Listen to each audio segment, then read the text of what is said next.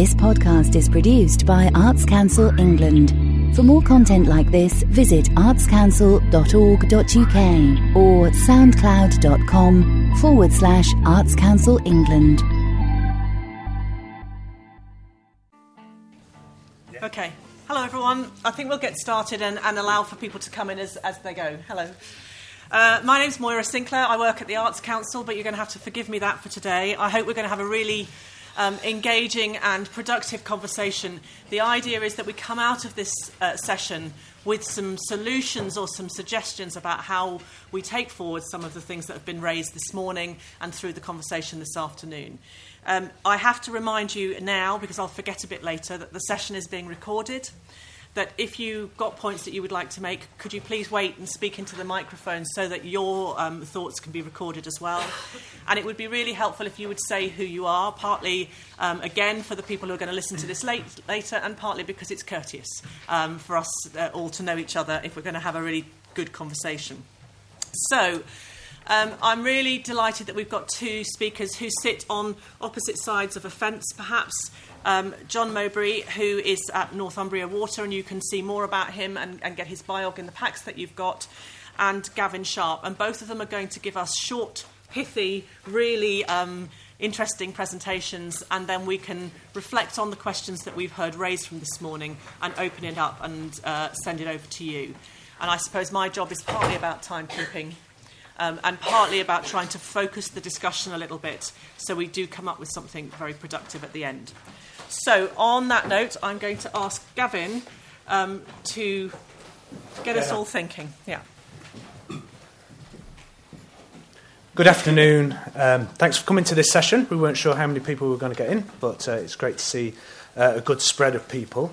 Um, This presentation is, is really adapted from our uh, normal um, fundraising presentation, uh, where you see yellow lettering or slightly green uh, luminous lettering. They're slides that I put in. They're kind of asking questions and making statements. So um, interjections, if you like, into what is our normal uh, fundraising presentation. Uh, I think uh, before I start, I wouldn't mind knowing how many of you are practicing artists. Um, so if you're a practicing artist, can you please put your hand up? Marvellous. And, and and the rest of you, are you arts organisations? Can we put hands up if we're kind of arts organisations? Right, that's that's great. And anything else that doesn't fit into those two? Go on, let's go go around. Go on, who who else? What else? Oh, Arts Council. Of course, that's an arts organisation. Uh, any, anyone? Of City Council, of course you're City Council, Beth, I know that. Absolutely. Well, you're kind of an arts organisation. Right? Oh, marvellous. All right. Yes, an educational organisation. Superb. Well, all right, just so that you know, I started off as an artist. Um, I, well, I went to music college, in fact, and um, and, and I spent uh, ten years, once I finished um, music college, touring the world as a professional uh, and fairly flaky musician, um, because that's what you can be when you're an artist. Uh, so I hit my thirtieth birthday, or it hit me, uh, rather like a steam train. And um, after my ten-year summer holiday as being an artist, um, I had to, uh, I felt, uh, well, yeah, I had to grow up and, uh, and go out and get a job in, in, in the arts sector. It was the only thing that I, I knew. Um, so uh, just as a kind of brief introduction, I, I do think about these things uh, from both perspectives, and I, I do try and do that, and I think that's an important element of, of uh, kind of the skill set that I bring to my job. So what is my job? Uh, well, I suppose we ought to talk about that. So I work for a small-scale um, arts organisation. Um, and, of course, fundraising is a key part uh, of our uh, economy.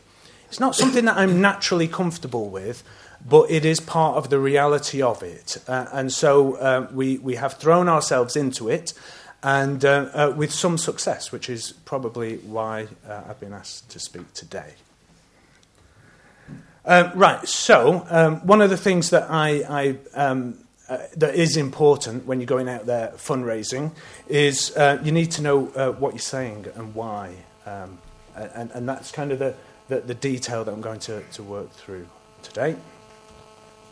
So first thing is, who are you? I mean, you've got to tell people who you are, uh, and we are Band on the Wall.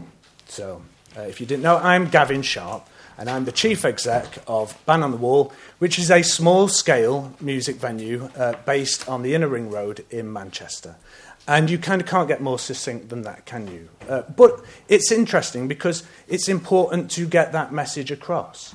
Um, however, we are not just a small-scale venue uh, on the Inner Ring Road of Manchester. We are much more than that. And many of you who work within arts organisations may have that kind of snappy one sentence which describes who and what you are, but actually perhaps it's not encompassing enough um, for uh, the people that you're talking to.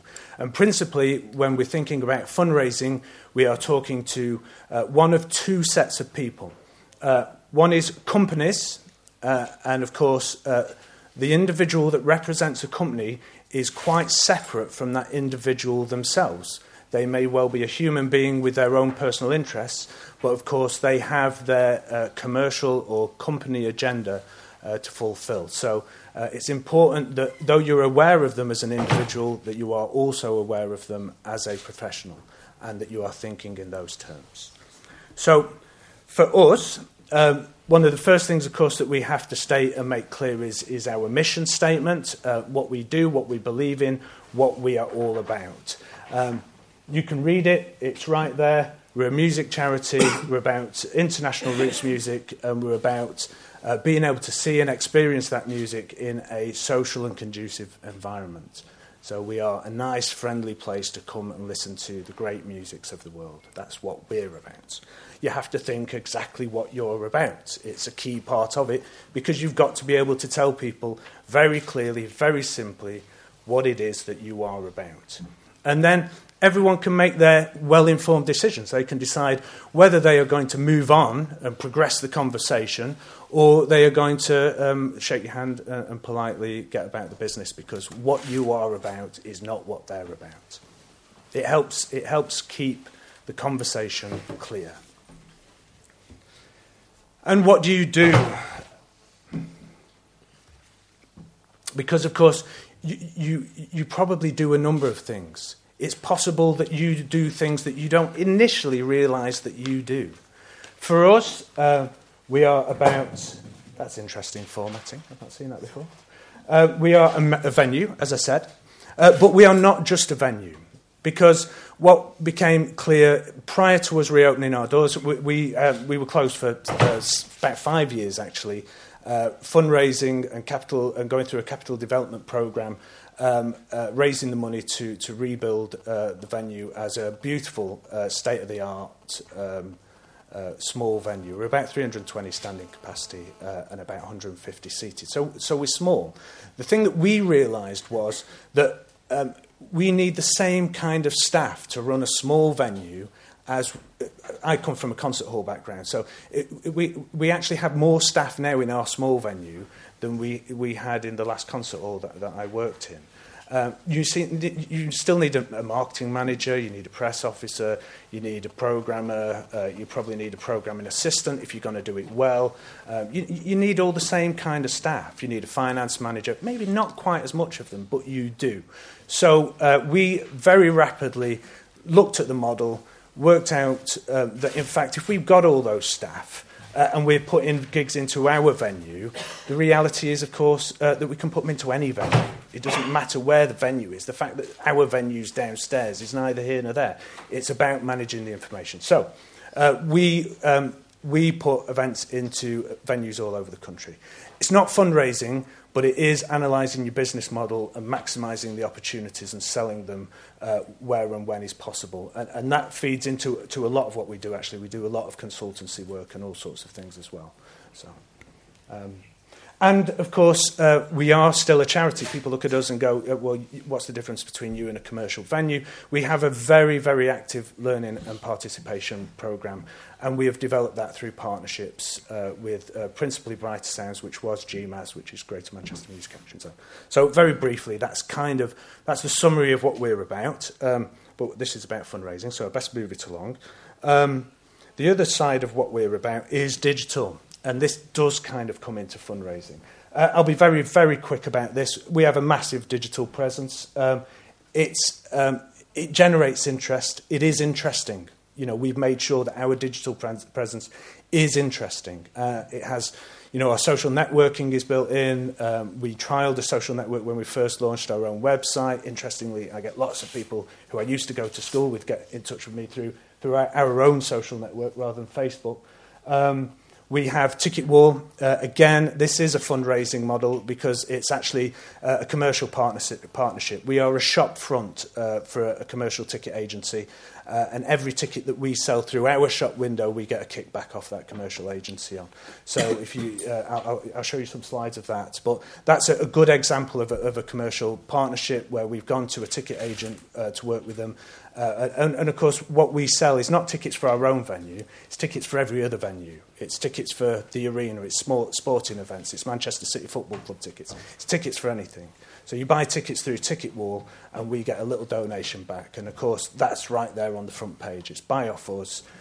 You know, if you go to Ticketmaster, the money's going to Ticketmaster. It's going to some director over in in, in the States somewhere. You, you buy it through Ticket Wall, and we at least are getting as much as, as, as the director would. So um, it's a little it's a little kickback to us. Uh, it's a nice partnership. Um, Facebook and Twitter. Uh, the Ticket Wall has a new music competition built in. It's really interesting. It looks great. It ties in SoundCloud with Twitter and Facebook and Google Plus and all sorts of things. Uh, and the T V, Band on the Wall T V, and of course we call our YouTube channel T V now because it might as well be, because within twelve months your T V is going to be your internet browser. It's how you are going to interact with, with that content um, and, and gig scene. Um, now, the, the reason that I'm kind of flagging those up in terms of uh, the fundraising context is they're interesting, aren't they? Fundamentally, they are interesting web presence. If you imagine that you're going to talk to the very successful Dave's Plumbing Supplies, you can imagine his website would be rather tedious, probably. He's not going to get the kind of hits that you get. So it's very important to think that your digital presence is an absolute asset when you are dealing with the commercial world. It has traffic. It has traffic that others would dream of, if you can make it interesting. Okay, so uh, just flicking through, of course, when we do this presentation to uh, potential uh, uh, funders, partners, sponsors, um, we obviously show them this digital presence. We show them how interesting and exciting it is and how worthwhile it would be for them to get uh, their logo onto our digital presence. You can see there, Pannoni is one of our sponsors. They're a big law firm, if you don't know them, in Central... Well, they're worldwide, actually. Uh, this is our ticket shop, um, and as you can see, again, you know, it's mainstream. But if we were to scan down the page, what we would find is there's lots of information, actually, about our, our learning participation programme as well. So it's, it, yes, it's it's appealing to the ma- to the masses, to the mainstream, but at the same time, it's appealing to that kind of social responsibility uh, element. That, that, that you know, if certainly if people are going to buy a ticket anyway, well, they might as well buy it off us, mightn't they? They might as well. So, you know, and, and, and businesses, they understand that. They see that.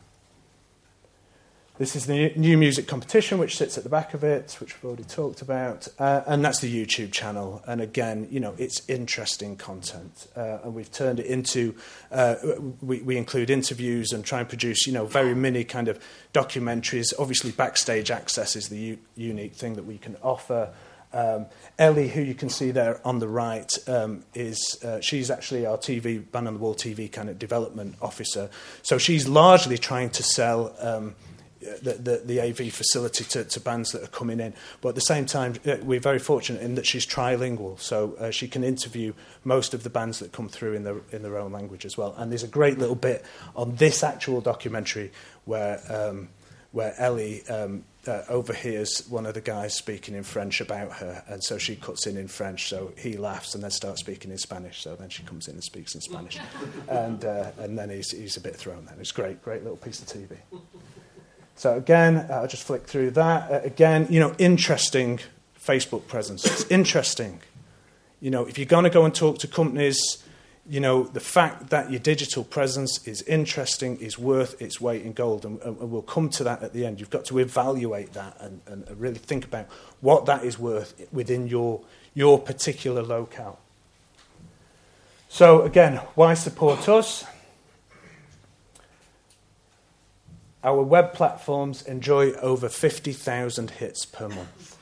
Over fifty thousand hits per month of not just any old person, people who are interested, who have a particular demographic, particular set of interests. Our attendance is growing. Uh, again, we demonstrate that we are we are a developing business, that we are an expanding business, and, and that probably we'll probably come on to that in terms of, of the Q and A's, because um, I believe very much um, that that. We are a charity, of course. We have our charitable objectives, of course. That does not mean that we do not act in a completely business-like manner. I am not an artist anymore. I am a chief exec of a business. I run a business. It's my responsibility to run that business as effectively as possible in order to support the artists that I support. It's not for me to continue to dream about what, how nice it would be if I was still an artist. Really important point, I think. So there we are. We're a business. We're a growing business. We're expanding. It's an opportunity to expand with us. Do a three-year sponsorship deal with us, and your ten thousand pounds now might actually buy you thirty thousand pounds worth of profile within three years if you commit to that. It's important to note that, you know, if you're expanding, the value is going to go up. But, of course, at the point of signing, you can sign an agreement which which, which fixes um, the support. Right, um, Net Promoter Score. Um, let me just see. Ah, there we are. Does anyone know what a Net Promoter Score is? Arts organisation people. Really, really important. John, do you sorry? Yeah, do you know what a Net Promoter Score is? Of course he does. He's from the world of business. Uh, if you're in the world of business, you know what a Net Promoter Score is. It's how many people think you're great minus how many people who think you're rubbish. And uh, people at Apple enjoy a very high Net Promoter Score of about fifty-six, sixty percent. We have uh, seventy-six, um, which is obviously outstanding. Business people generally uh, are amazed by that, and. Um, Uh, and, it, and, it, and it does very well. If you're an arts organisation, you need to know what your Net Promoter Score is. Right, I'm how, going... How do you measure that?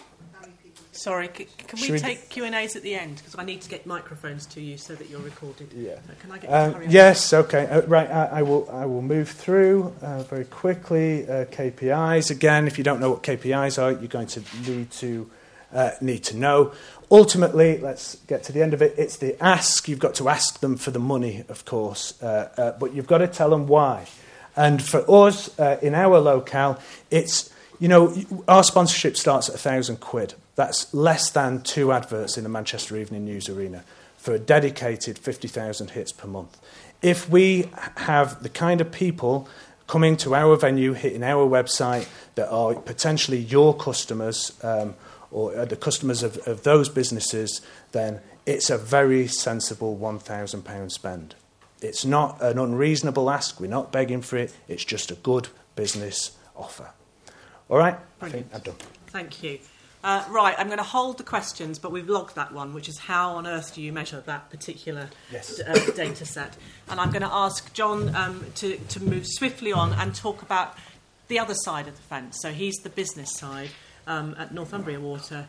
Uh, so it would be good to hear whether you recognise what Gavin is saying. Hi. Uh, this six to eight minutes I think I've been given to speak is a is a cut-down version of a sixty-minute presentation I did for the South Korean Arts Council about fifteen months ago. So apologies if you can't understand my accent and the speed at which I go. But I'm delighted, given who's in the audience, to say that there's my first slide with Anthony Sargent here.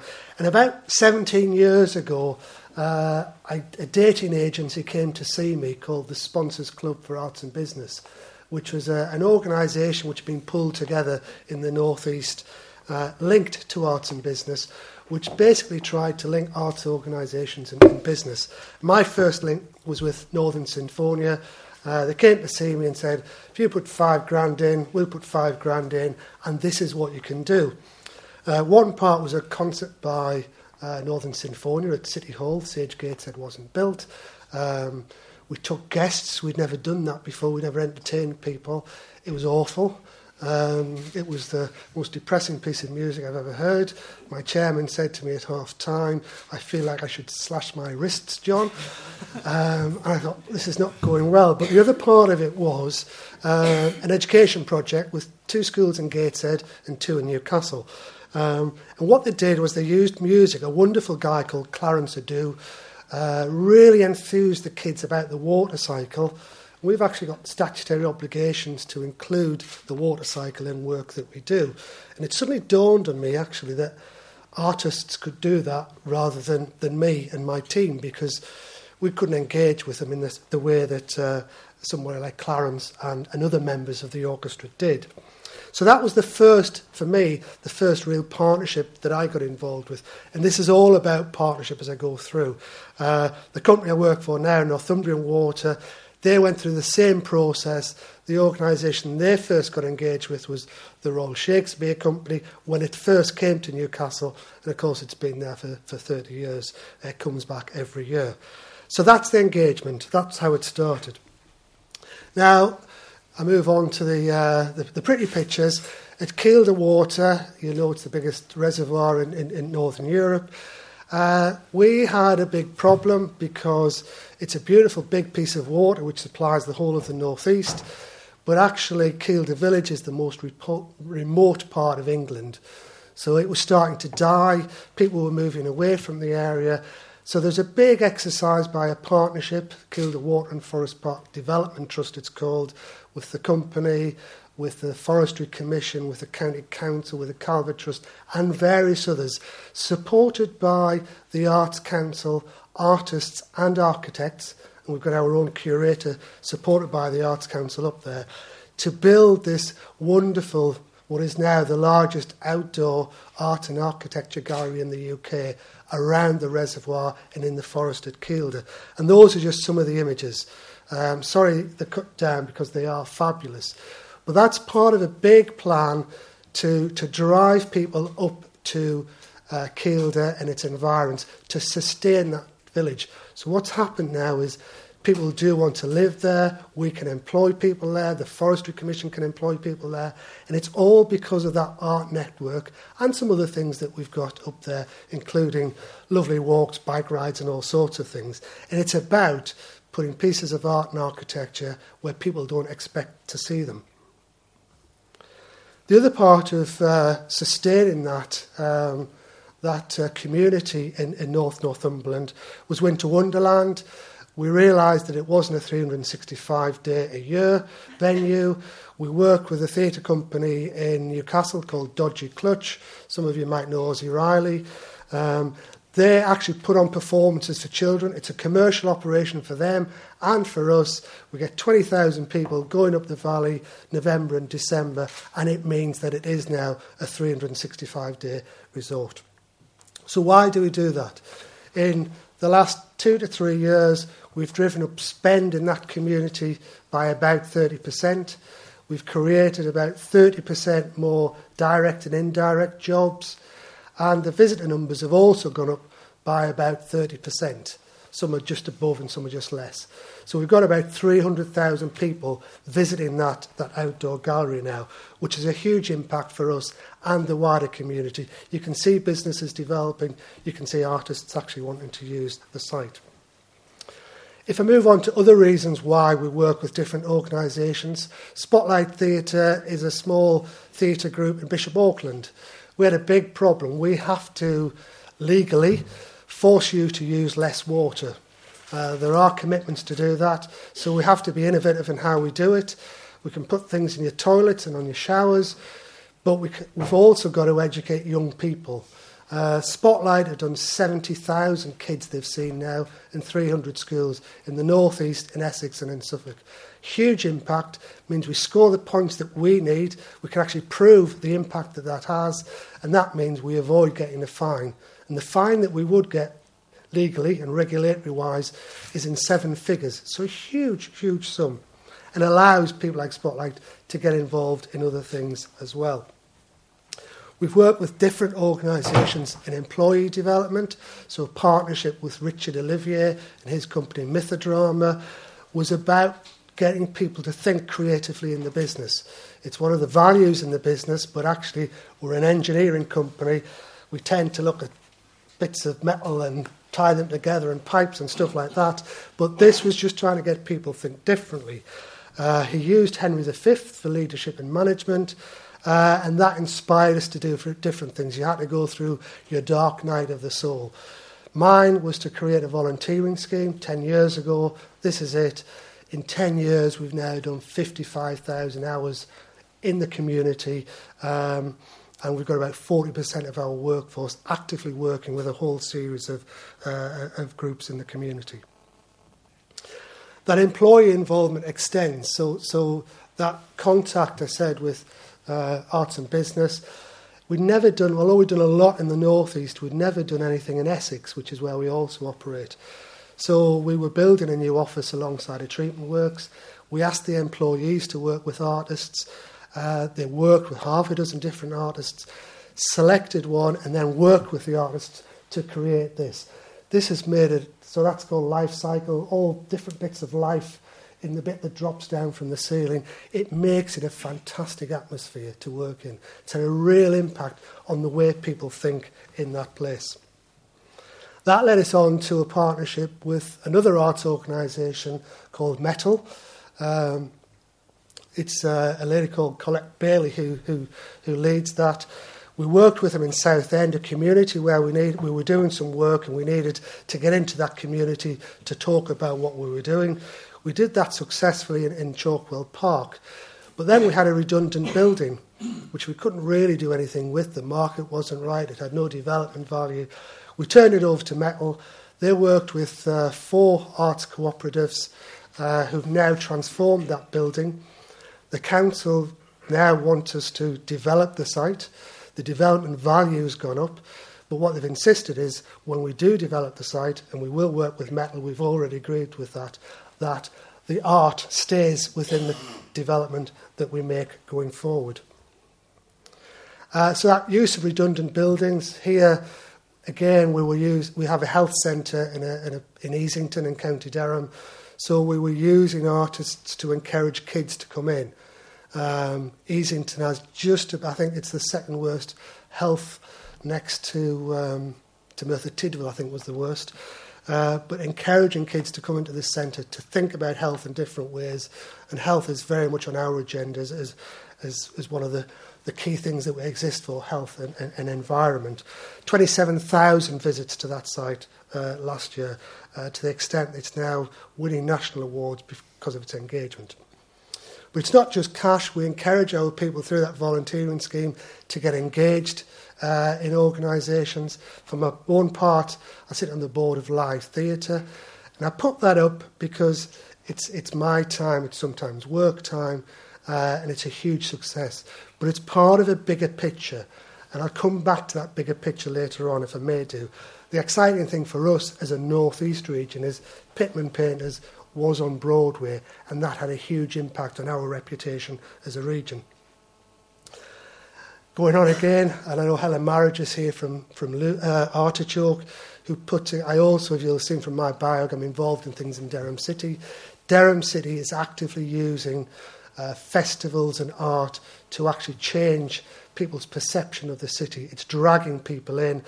Uh, the company supported the Lindisfarne Gospels campaign for, for twelve years. That's to get the Gospels back to the North East. What better way to do it than, than a company like Artichoke portraying them on the side of Durham Cathedral? And that festival in November last year brought one hundred fifty thousand people into Durham City, many of whom had never been there before. And finally, uh, Ellington Colliery Band. The pit was going to close. The band uh, was going to go. We stepped in and supported them. And that wasn't actually about partnership. It just felt the right thing to do. And I think there's nothing wrong with that. But what I wanted to talk to you is about partnership rather, rather than philanthropy. What we have now, though, is a wonderful partnership with them, representing us all over the country and supporting us in many activities. So partnership, what I tried to demonstrate quickly is partnership is definitely the way to do it.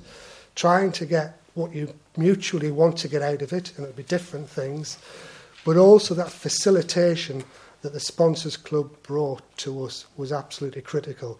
And whether it's... Uh, I, I think if we lose that going forward, that's the one thing which will make everything fail. We need to have that little bit in the middle which oils the wheels and just make sure that the partners can come together. Thank you. Great. Thank you so much. I have a sneaking suspicion that the arts organisations amongst us will want to clone you and uh, take you... T- uh, it, it's very rare to hear someone from business say they're funding the arts because it just felt like the right thing to do.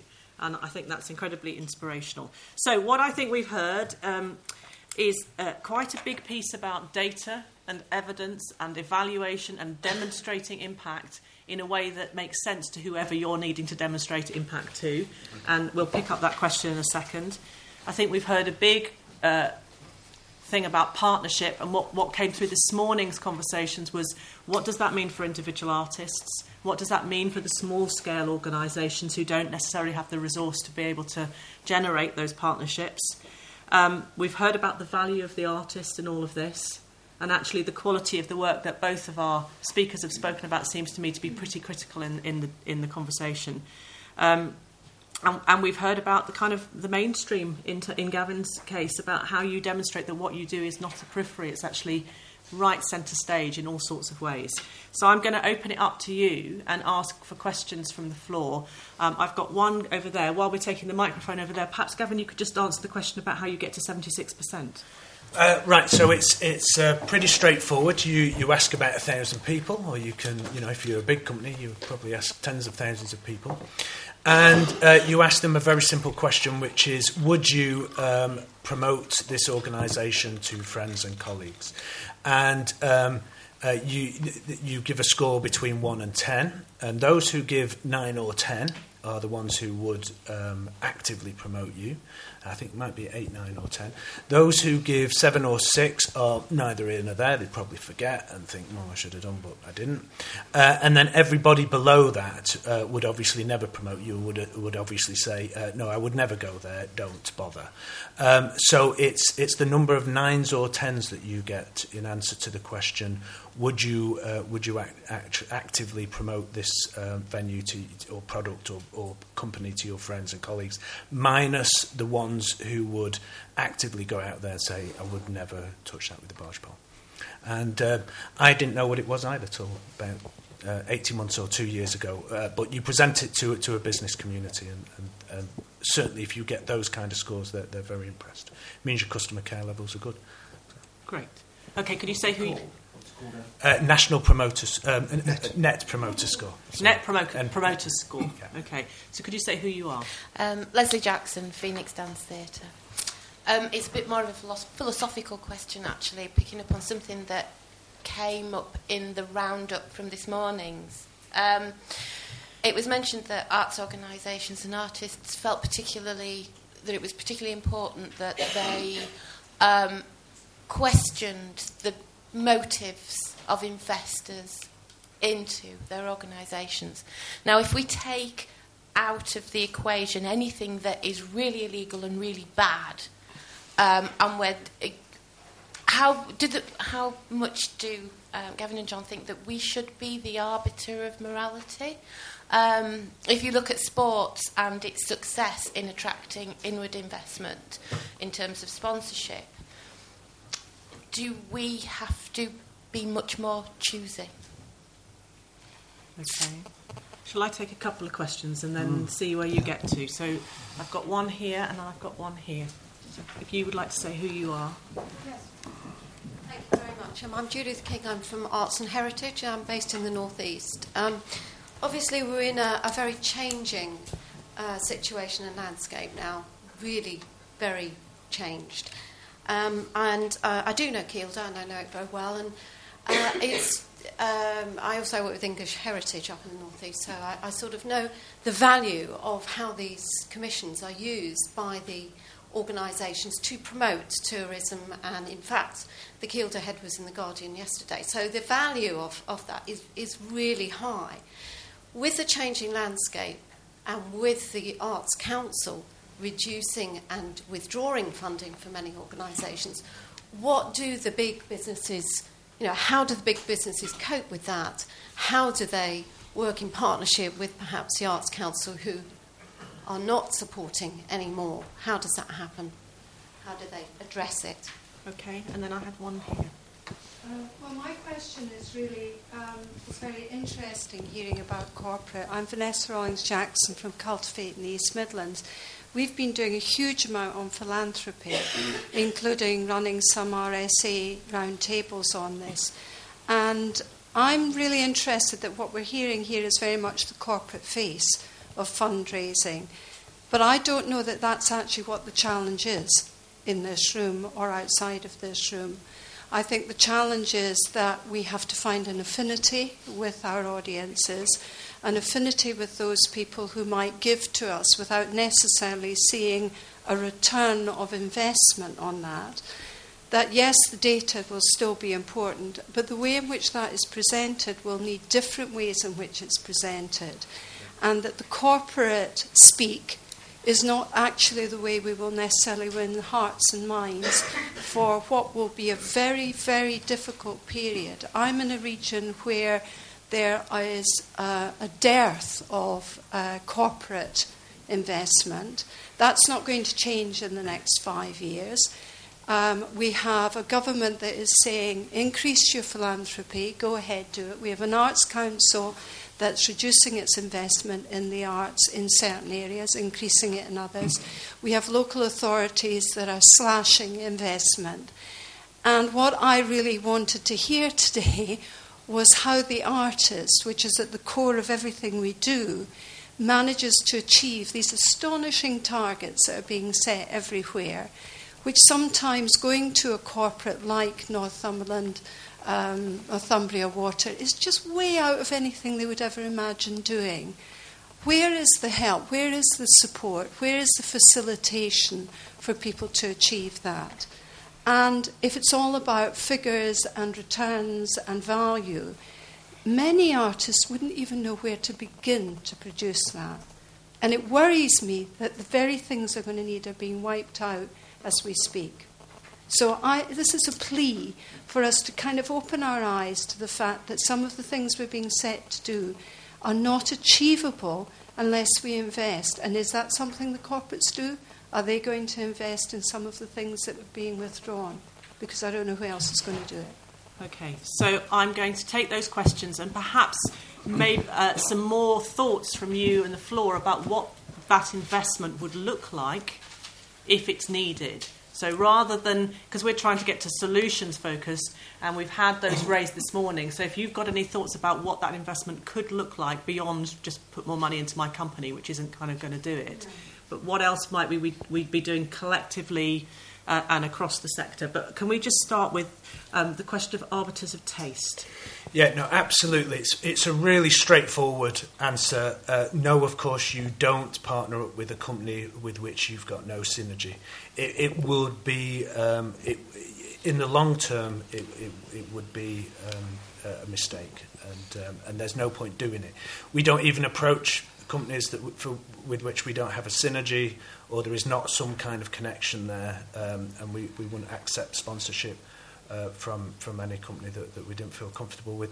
Uh, all our suppliers, as much as possible, we, we develop a partnership with, uh, including, you know, we use green energy. Uh, we talk to them about the fact that we've got a shop front. We're hoping that that will, will persuade them to reduce the tariffs that they give us, but still, we are with them. Um, uh, we use the cooperative for banking. Um, no, no, it, it's, it's an important part of it, of course. And John, for you, do you check the other way? The credentials of the arts organisations, and to check whether they're ones you want to work with as well. Yeah, and that, that was actually going to be my answer, because I think uh, at the end of the day it's up to you whether you, you can choose. Um, I think when you make that choice, just make sure you make it on a proper evidence base rather than something you've read or something you've, you, you've been told. But the other side of that is, yes, I mean, there certainly is a, is a business, there are some organisations, not just art organisations, we wouldn't work with. Uh, you know, we we we do have some quite specific values that, you know, what ethical is one of them. So we we will be very careful what we do. Um, so we do all of the things, like we try to procure locally where we can, um, but there are some companies we just we just wouldn't touch, and there's there's some art organisations which perhaps because they push too far one way we, we, we wouldn't deal with either. So I think it's it's it's, it's always a choice on, on both sides.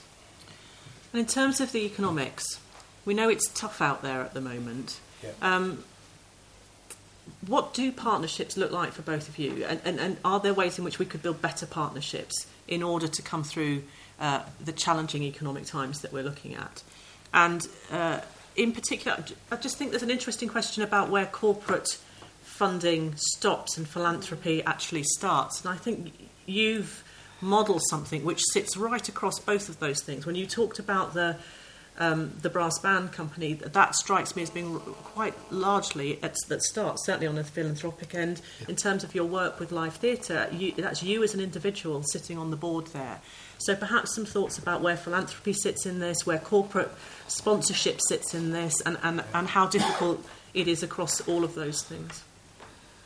Shall I go first? Yeah. I mean, it's, it's, it's, it's difficult. I think what I was trying to say is that... Um, We, we've built partnerships o- over years.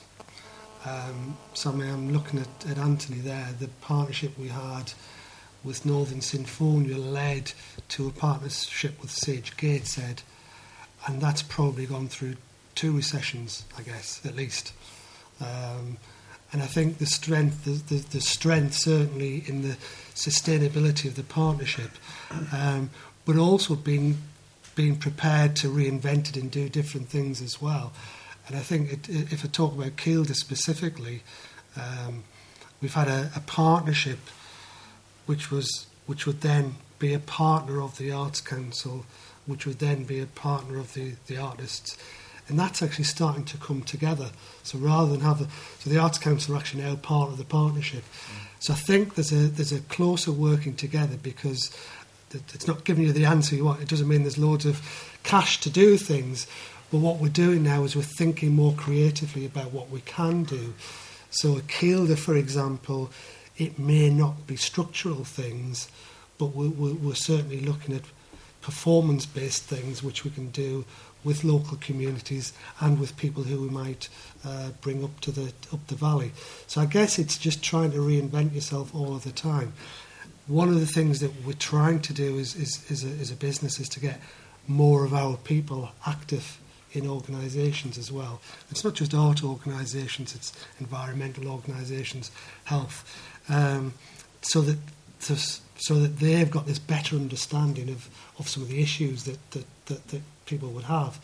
Um, so I, I can't answer it directly, but uh, I think we're just trying to think more creatively where there is... The, the, the pots. I mean, I, I was at a meeting yesterday, something completely different, and basically there's a dozen businesses clubbing together with five hundred quid to enable something to happen, mm. uh, and it's a it's a T V production. So that's that wouldn't have happened before, but now people are starting to say, well, actually, and I, I tend to enable things because of the different roles I've got. We bring people together, uh, and you might get. I say ten or twelve companies coming together to do something. They're still looking for a return rather than just the one. So I think it's just different ways of doing things. Okay. And as a small organisation, Gavin, mm-hmm. do you see the future in sponsorship or in this conversation with an audience which becomes part of a philanthropic endeavour? What's the balance between those two things? Oh, it's, it's, a, it's a completely mixed economy. Uh, you have to have that breadth of portfolio. Um, there's no doubt about it. Um, you have to be able to communicate effectively to your audiences. Uh, and I was talking to someone actually this morning who was saying, yeah, but does your audience want or need to know that you're a charity? And, and it's very true. Some of our, our audience, we kind of almost don't want them to know. Uh, it would make us look perhaps too much like an institution. So to that audience, we, we're probably keen that they perceive us be, as being a kind of cool venue on the edge of the city. Uh, to to um, a, a corporate organisation uh, that's thinking very much from uh, the point of view of, of commercial benefit, um, the kind of presentation that I gave earlier is, is probably the most appropriate. Um, for talking to someone like John, uh, you know, I hear John's kind of language all the time where it's talking about partnerships. And, and of course, there are people that you that, that want that partnership. You know, some corporates just, just want to give you the money and get the profile. That's it, it, and it's funny because we we work tr- really hard to try and get them involved in, in what it is we're doing and come along to gigs and things like that because we're very passionate about it. Some just are not interested at all. Um, Some are really interested. Pannoni, who who was up there as a sponsor of Ticket Wall, um, you know, we, the, the director comes down uh, very regularly uh, and is very keen to be part of, of the organisation.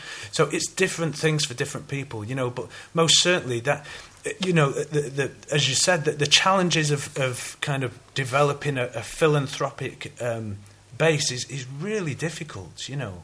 It is incredibly difficult because you're trying to communicate different things to, to different people. And, and, of course, a lot of our audience, we, we appeal, we've got a, a kind of a large working-class audience base largely and, uh, and quite a young audience base as well in, in some respects, though we, we're kind of very mixed, actually. Um, but, uh, you know, they feel that they already give to us. They buy tickets. You know, it's not, you know, it's not like walking into a museum where y- your big box is there going, please give generously. People, well, they already am giving generously, actually. Um, and, and, you know, so, so, so we have kind of different challenges there. You know, we've found that turning our normal attender into a, a, a small-scale giver is is just almost pointless. You know, it just, it, I think, by when you buy a ticket, you can donate. I think we've had two donations of one pound in that time, in, t- in two and a half years. It's just pointless. They're buying a ticket, they're giving. The fact that the V A T man, therefore, takes twenty percent is not their problem. It is our problem. Um, okay. Can I, can I come back? Just, yeah, sure. just, um, just to one point, just, just to come back to that. What, one of the things I meant to say at the end of mine was about the bigger picture, which is about a lot of the things you do, you know there's a bigger picture. And Newcastle Gateshead is, is obviously the, the great example, but now it's, I mean, tourism to, to Newcastle Gateshead's worth about one point three billion pounds. And twenty years ago there was nothing there. So the the, the, the world-class facilities that have come along have, have started to, to to bring people in. Newcastle Gateshead again had more people in hotel rooms than ever last October, so people are coming there. So the, we've had that investment, whether it's public or private, does, doesn't matter.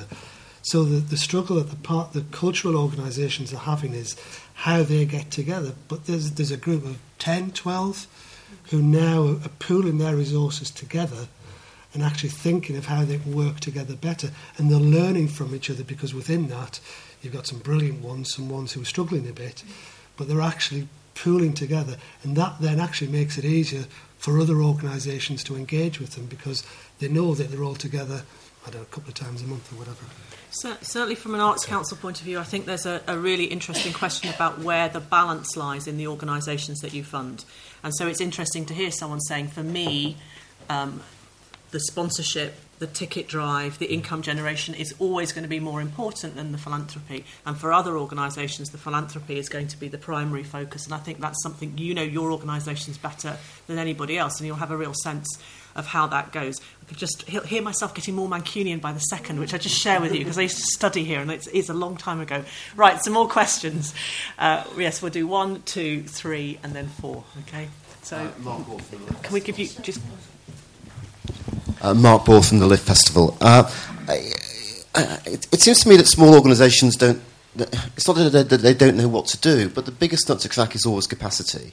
And in developing philanthropic relationships or relationships with, with corporates, or in even thinking about how you develop relationships with audiences by building online platforms, there's a massive capacity issue which, which organisations, small organisations in particular, need to get their head around. I just want to ask you in particular, Gavin, how in developing the business model you must have kind of, you must have uh, uh, uh, taken a bit of a risk in saying, well, I need to make X amount of investment in building up all of these online platforms in order for me to get the kind of in- audience intelligence and audience relationship that I want. Uh, and how, just how you kind of moderate that within your business operations. Okay, so, so we should take four and then we'll come back and do them all. So, yes. uh, Clive Hopwood, Writers in Prison Network. Um, over the years, we've had some tremendous help from people like Paul Hamlin Foundation, Indigo Trust and so on. Up until last year, our major funder was the Arts Council, until they cut us adrift and took one hundred percent of our funding away. Now, clearly, we're not as sexy as an inner-city uh, music venue, nor do we sell tickets. So one of our, you know, one of our options obviously is looking for philanthropy, partnerships, sponsorship, and so on. Um, I think I'd like to pick up on the point that I don't think really got answered there, is where is the help for organ small organisations like us for how do you actually approach that sort of th those potential partners? Um, I'll give you two s tiny examples. I've been to a couple of conferences where we've had cabinet ministers who bang on about philanthropy. So my question has been: so which which is the, who is the first me millionaire member of the cabinet who's going to show an example and put their hands in their pockets? Haven't had a reply yet. The other one was my co-director went to a sort of seminar on philanthropy. The two major speakers were, right, so the American model is, you know, and what you have to do is go to these gala dinners. And you, you know, well, there aren't too many of those, you know, that we can actually access. So where's the help? Mm. Now, uh, obvious part, obvious person would be probably Arts and Business, mm. who sadly had one hundred percent of their funding cut by the Arts Council last year. So where, where is the help that the likes of us can go to to you know, actually prepare us to go out there in the market and find those philanthropists, partners, sponsors? Great.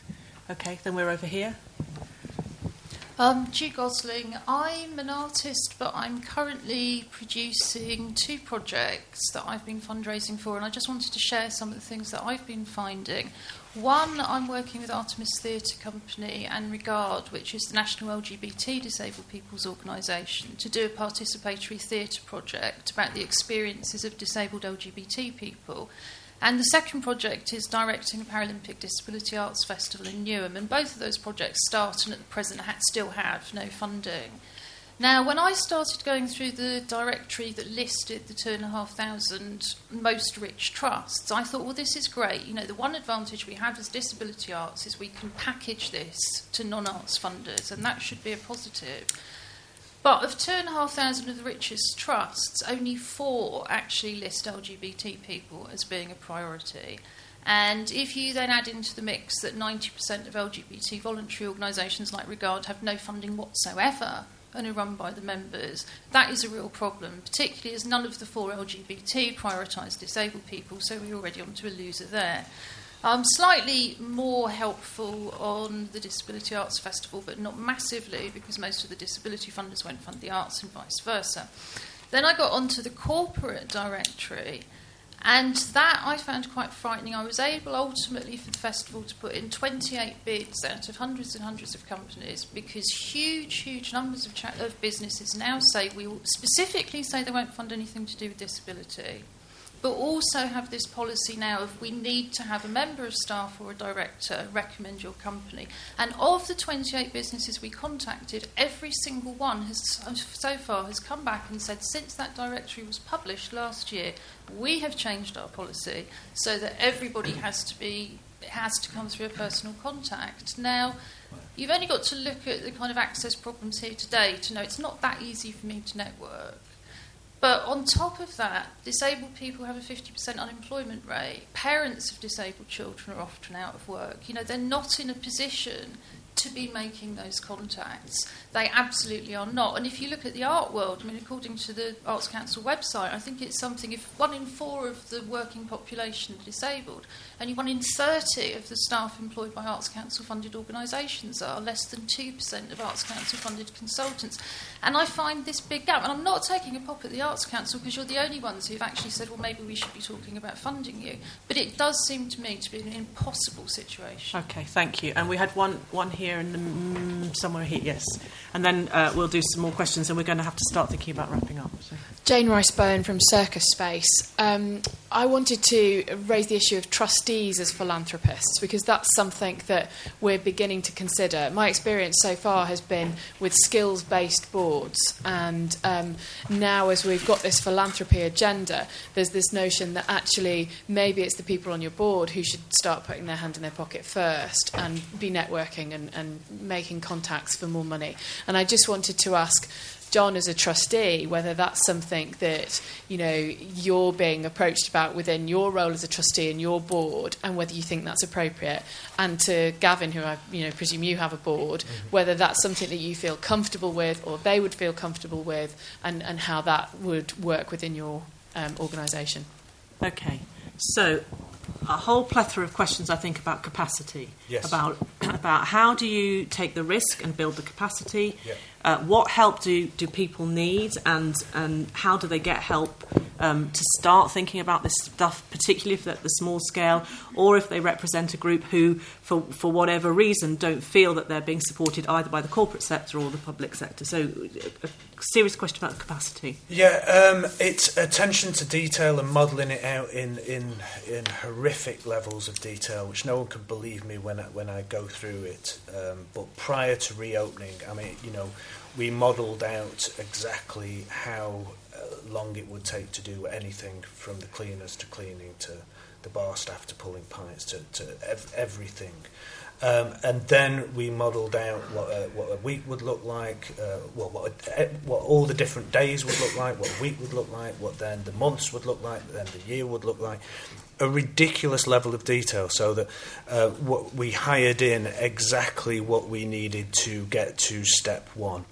Uh, uh, and, and of course, all that sat within a much bigger business plan, which worked it out step by step by step. And it's kind of one of the things that, that doesn't naturally fit within the culture of art sectors. They don't necessarily believe that anyone really does that, but I think they probably do, and certainly we did in the business sector. You, you can probably tell, yeah, we're a bit data mad.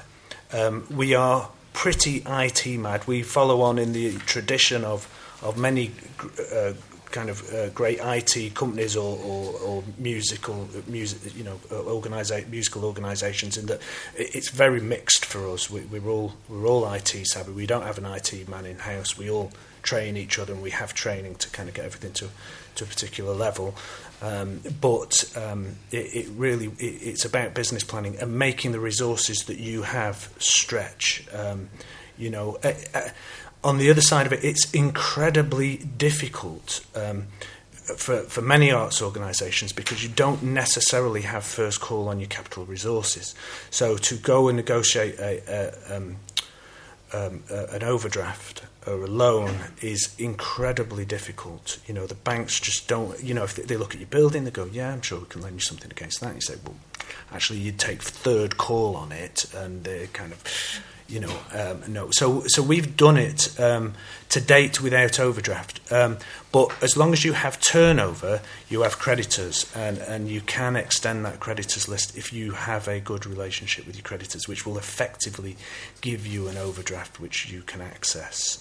Um, I suppose that's a kind of quick. Um, is that all right? Does that does that kind of? Makes sense. I suppose as well, we came out of a we came out of a capital project, so so we had cash flowing, mm. um, but it, it, it really is, how do you do it? It's about managing cash flow in in in, uh, in a lot of detail. Okay, have you got any thoughts about capacity and how tough it is out there? I was actually going to pick up the point on return on investment, okay, we'll which do is that one. Can I, which kind of there's a few linked together. Um, because it is important, and I think for us as a company, um, we're a private company, but we're also a monopoly. Um, so I, I've kind of got to be able to show, well, actually, t- t- if I do this, then I get that. Um, but I think that applies to, to, to, to lots of com- um, companies. Um, but you, you mentioned a, a number of things which, which you picked up as well, and that now, that's what I was trying to get to at the end. I think the key bit is that facilitation, and... Um, There was a Sponsors Club for Arts and Business, and an Arts and Business has now gone into business in the community. Um, and I think the Arts Council, despite the, the difficulties it's got, has got to probably pick up that banner somehow. Somebody has to pick up that banner of linking the artists and the corporates, whether they're big corporates or small corporates, because um, I talked about some, actually some big and some small arts organisations there, but we've dealt with individuals as well, um, but it's always been somebody to help us, because, you know, go, going back to the question over here, it's difficult for somebody thinking, what's a bloody big company, Northumbria Water, how do I get in? And there's lots of bigger ones, but if you've got a facilitator, then they know their way in, and I think it's you're absolutely spot on. The one thing you must not lose going forward is that facilitation role, because that that will absolutely help any group, whether it's an individual or a large group, um, it just helps them to get through and get through the door. Uh, and the facilitator, certainly in my experience, has organised events. So I'm answering all the questions here, if that's okay. Because yeah. the, the other the other point you made about um, trustees as philanthropists is, is if they took all of my money, it wouldn't make any difference, I can assure you. But but what I do get asked is if I can use the network of contacts I've got. So it's not necessarily me, but it's somebody who does. And that's what that facilitation does.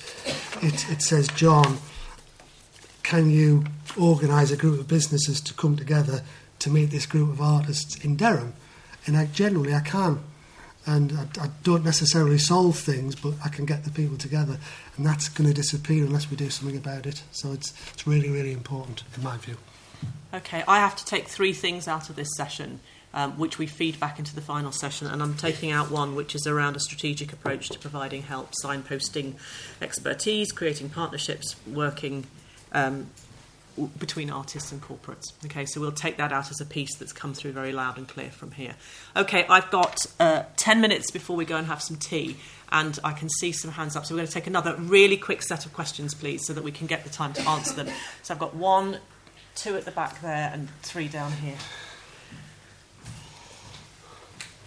Uh, very, very quick one, just for Gavin. Fantastic presentation. Just interested in your in your numbers with that quite small capacity mm-hmm. and all the investment you made in digital. Are you looking at things like streaming as being a potentially significant con- contributor to the business model?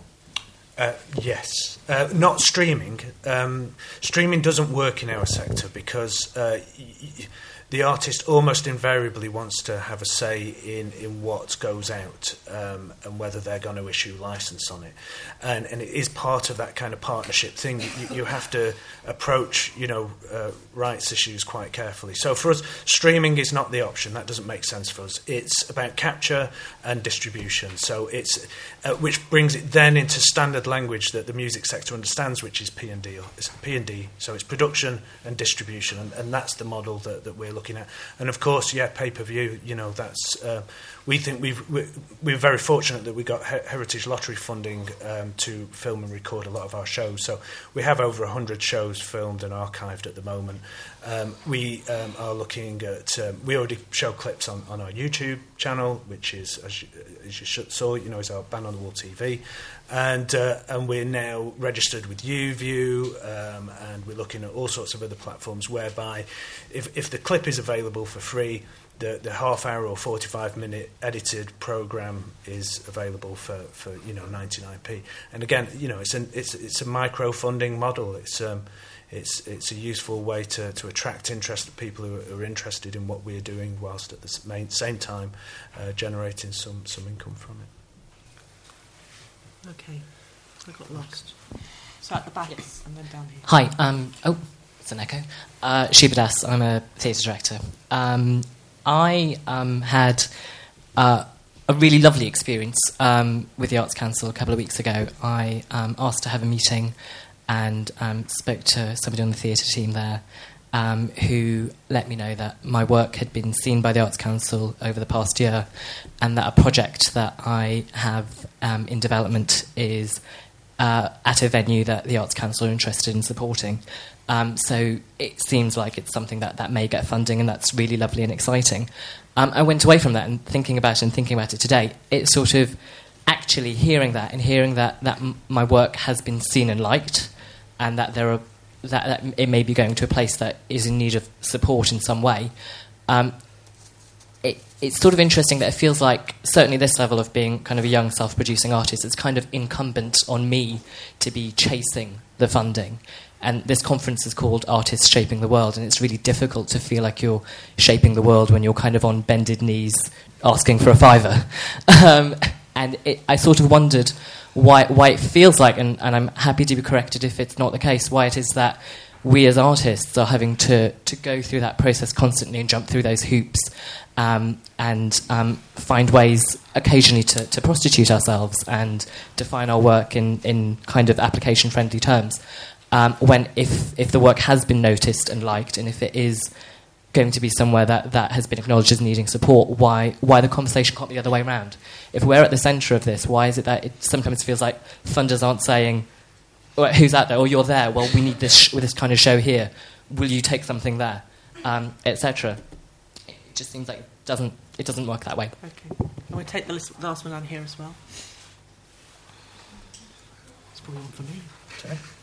Yeah. Probably uh, down is, here. Answer as well.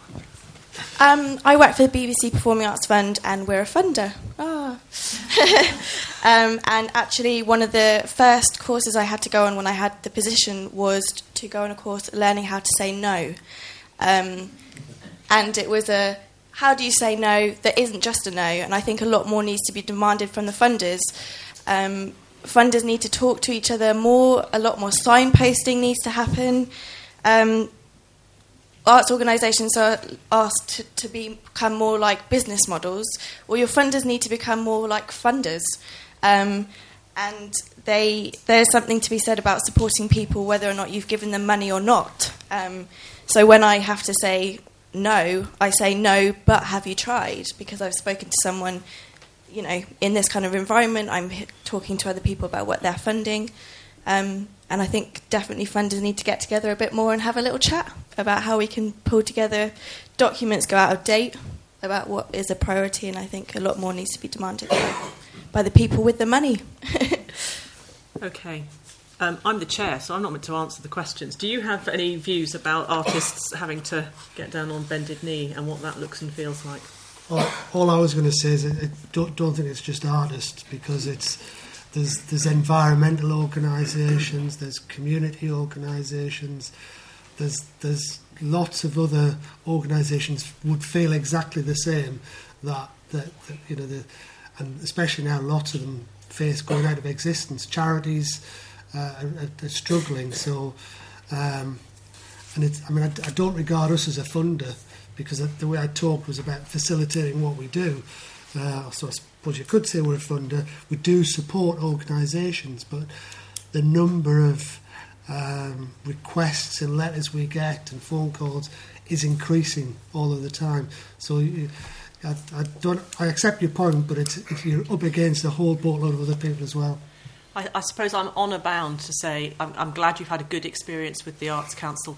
It's a challenge. Uh, there's a conversation for another day about what happens as our own resource gets smaller in our ability to be proactive rather than reactive in the way that we can work with artists.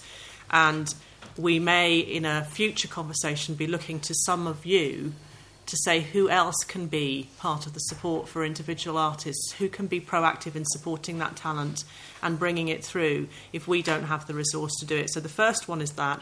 And the second is just a very pragmatic point about the amount of, of money that we have. Um, I know London better than any other region because that's the area that I look after. We are hugely oversubscribed all the time. Um, so uh, the ability for us to be proactive when we are being um, swamped with applications is, is quite a challenge. We get out and see as much work as possible, and we try and signpost to, to our funding and to other funders as much as we possibly can do. But again, we're not the only funder who's swamped at the moment.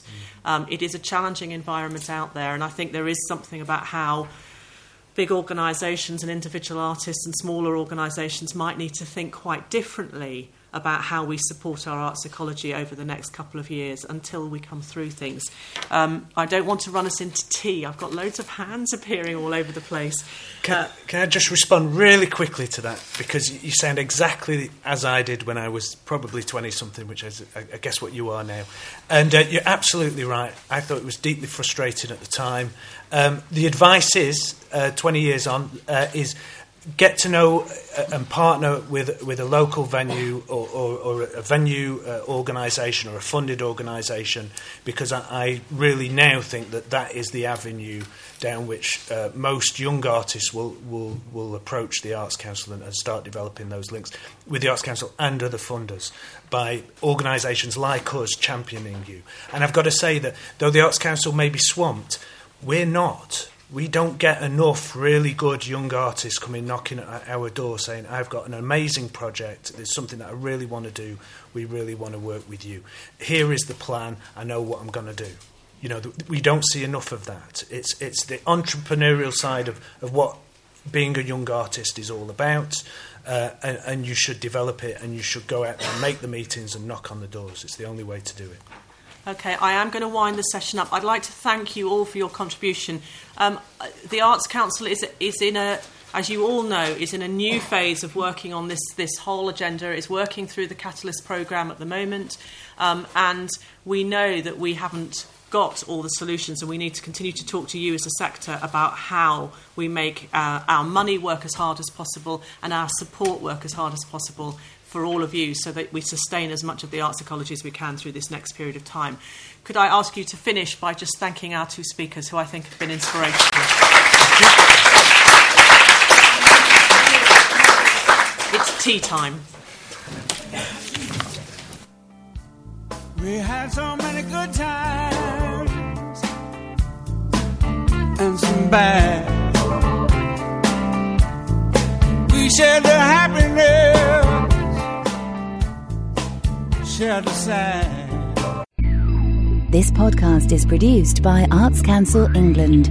For more content like this, visit arts council dot org dot u k or soundcloud dot com forward slash Arts Council England.